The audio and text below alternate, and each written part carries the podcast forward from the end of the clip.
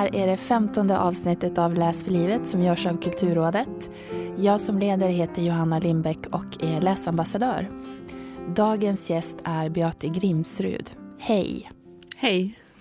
Du är en svensk-norsk författare, eller norsk-svensk. Vilken ordning ska vi säga?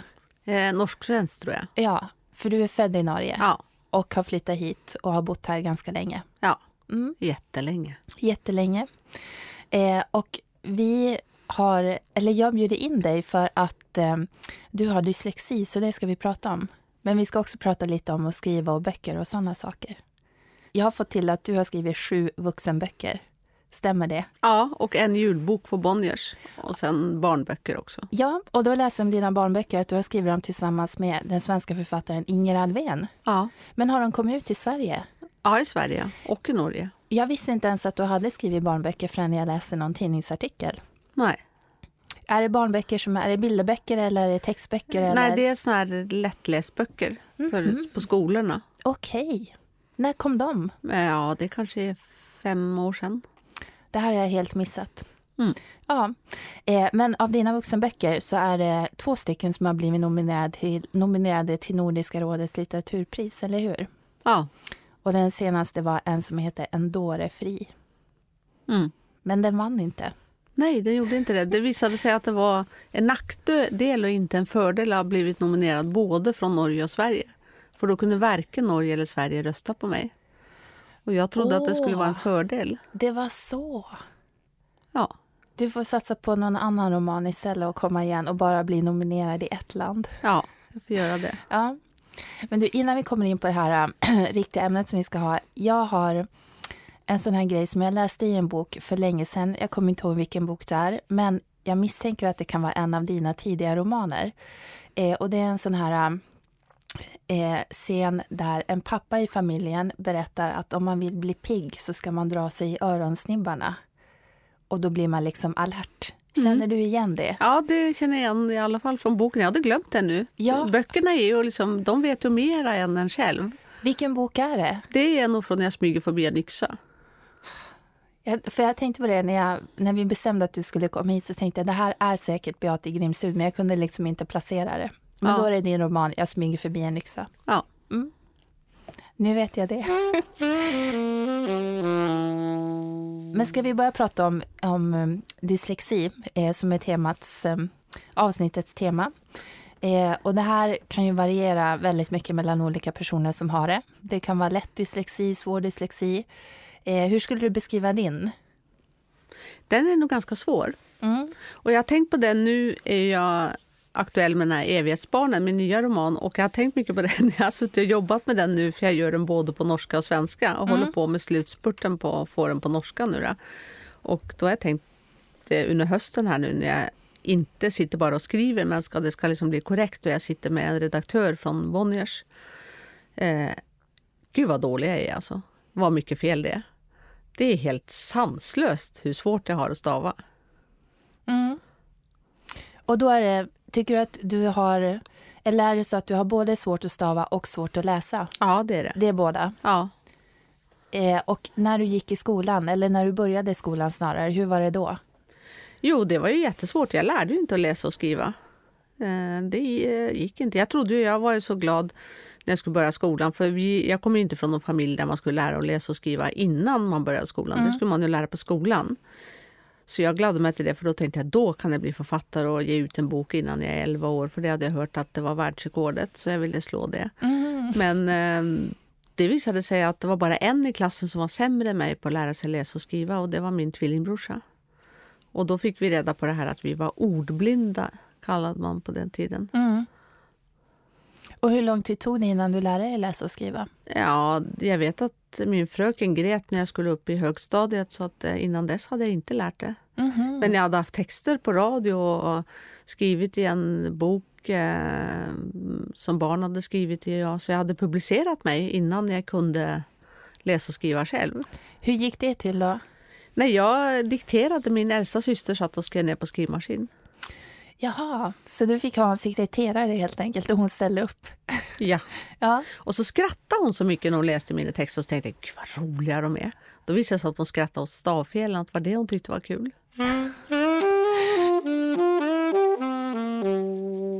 Nu för tiden är ju medvetenheten större om det här. Man har ju mer koll på vad är dyslexi, vad finns det för hjälpmedel och sådär.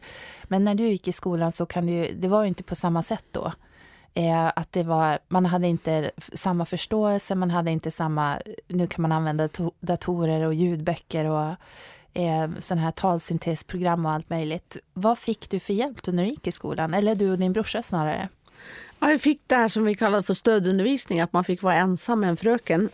Och då så mm, fick vi sitta och studsa med en boll när det var liksom kort eh, konsonant tror jag och sen dra i en gummisnodd när det var lång. Om det skulle vara 2D i hade är det på norska, 2D i hade och så. Ja. Mm. Eh, men jag lärde ingenting av det och då kände jag lite så här att eh, de, liksom, de sa det att bara du övar så kommer du att klara av det. Och det känner jag att det stämmer inte riktigt. Lite bättre kan man bli, men det där att man kan bli helt bra, det är som jag har, jag har inte talang för att stava helt enkelt. Och jag hade talang för att jonglera med en boll. Eh, och det finns de som inte har det, som kan öva hur många gånger som helst och ändå kan de inte jonglera mer än fem. Mm. Och genom det här, det var inte så att du tänkte, ja men författare är inget för mig, jag ger upp den, den planen och blir någonting annat? Jag var nog så udda som liten så att jag kopplade inte såna här vanliga att det skulle leda till det eller inte kunde leda till det. Jag, det. Det fanns inte i mina tankar att man inte kunde bli författare för att man inte kunde stava och läsa. Mm. Det ingick inte. Jag tänkte att man kan bli vad man vill.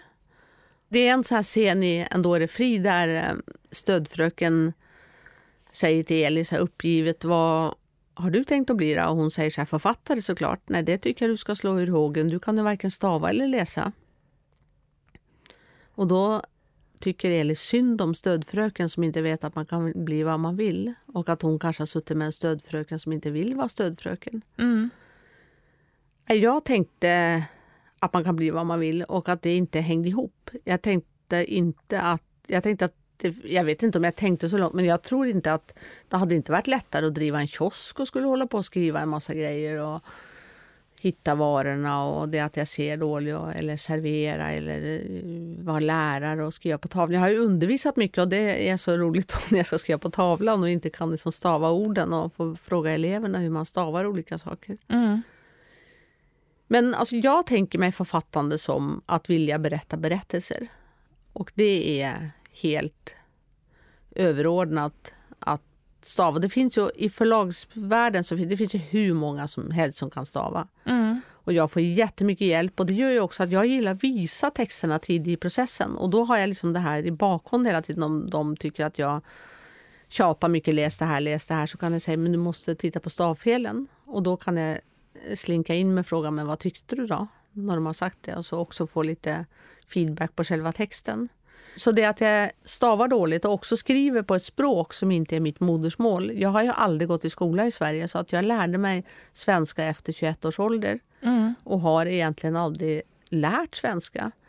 Eh, det gör ju att jag måste få mycket hjälp och då får jag också det att folk kan tycka om texterna och vara öppen om liksom innehållet.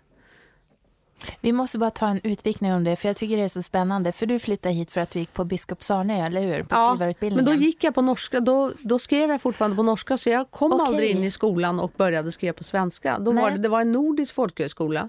Så att jag skrev fortfarande på norska när jag gick den skriva, när jag gick skrivarkursen. Så skrev jag på norska. Men sen började du skriva på svenska? Ja, sen så var det någon som så frågade BLM, Bonniers litterära magasin. Då skickade vi in texter dit eh, allihopa, flera stycken på skrivarkursen. Och då eh, ringde Hans Isaksson tillbaka och frågade när jag hade publicerat där. Då blev de översatta då, men då frågade han, har du fler texter? Ja, det hade jag. Jag hade tänkt åka tillbaka till Norge med dem. Eh, och så visade jag dem och så fick jag komma upp på Bonniers och så frågade han om eh, det var så att jag kunde översätta dem till svenska. Och då svarade jag som jag brukar svara när jag inte vet. Jag sa ja.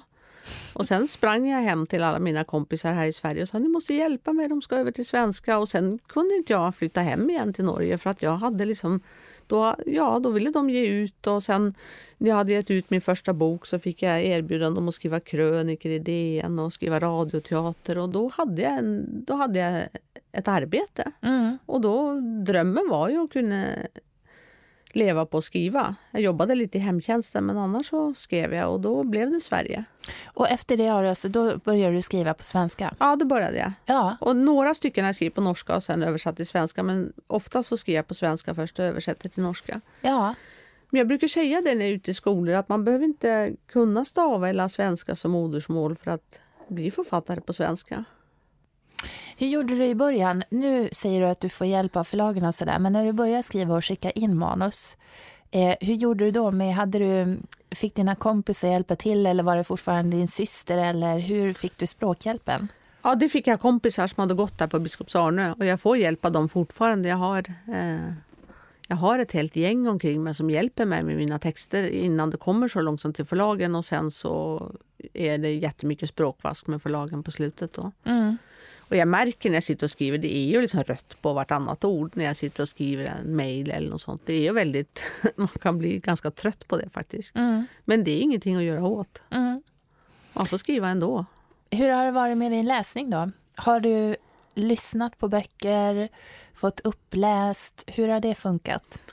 Ja, när jag var liten så läste mina föräldrar och storasyster för mig.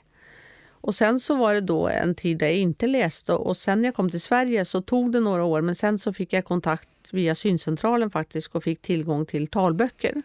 Och det var ju som att ja, det öppnade sig en hel värld. Det var, det var jag tyckte jag, en större uppfinning än hjulet. Jag var helt, ja, det var magiskt. Mm. Och då började jag lyssna på talböcker i 23-årsåldern. Och den första boken jag lyssnade på var Orlando Mm. av Virginia Woolf. Och då gick jag runt och ropade så här, Orlando, Orlando i rummen och kände, tänk att det här, att litteraturen kan komma till mig. Det var så fantastiskt. Och sen dess har jag lyssnat jättemycket på talböcker.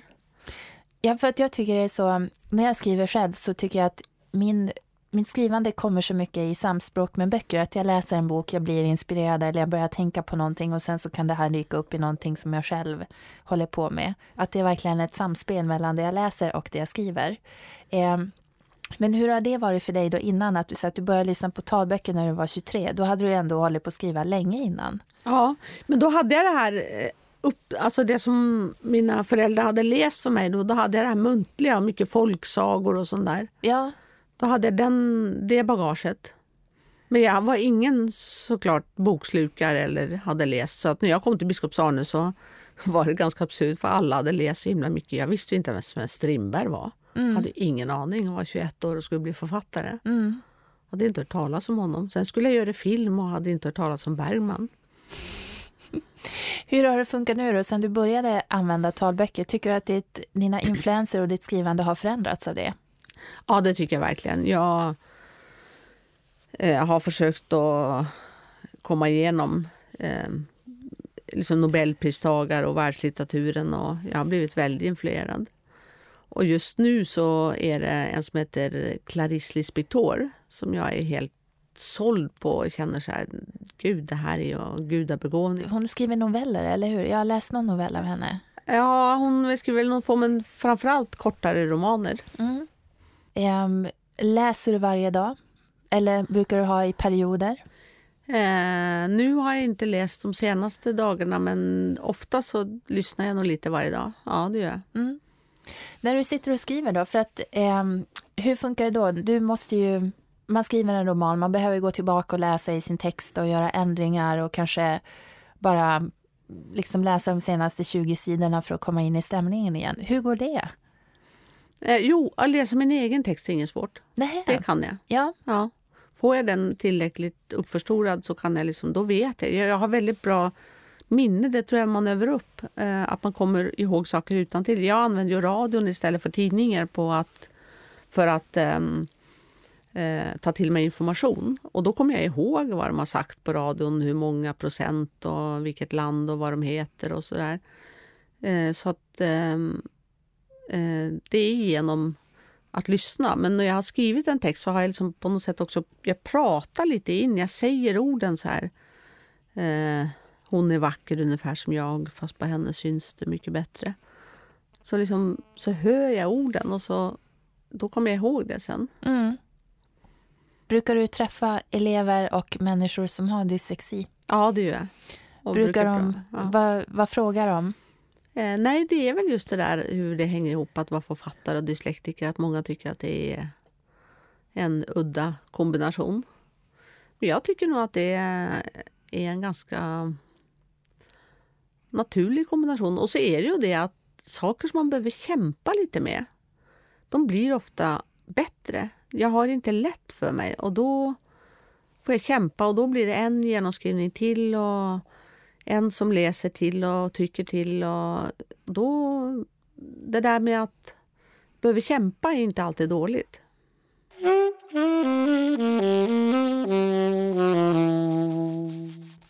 Har ju alltid boktips i det här programmet. Eh, och då får man säga en bok som man har läst som man gillar. Vad har du tänkt för böcker eller för bok?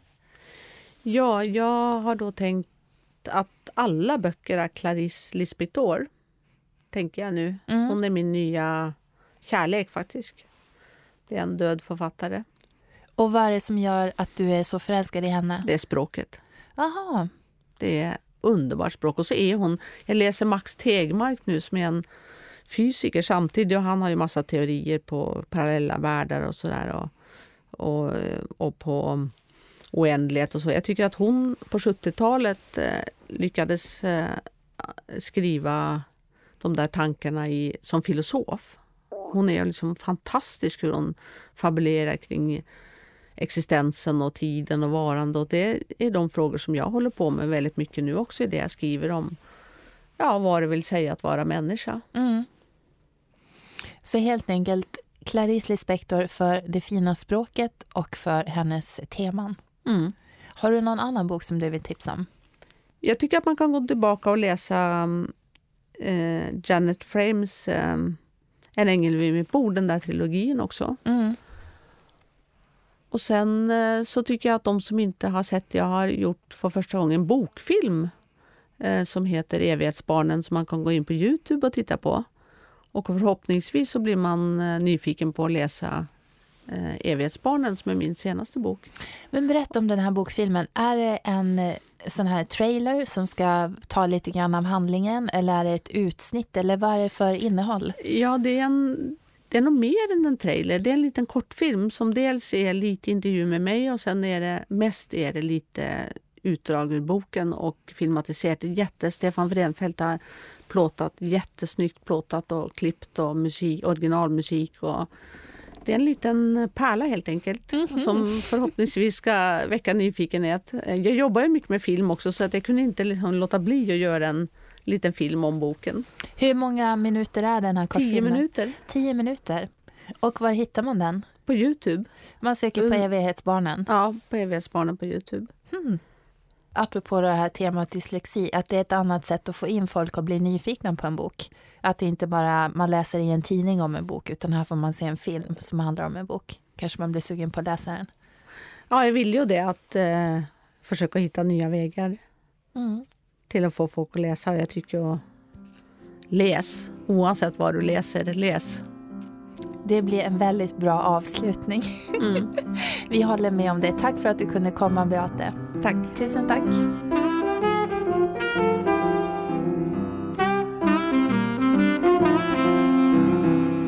Läs för livet görs av produktionsbolaget Munk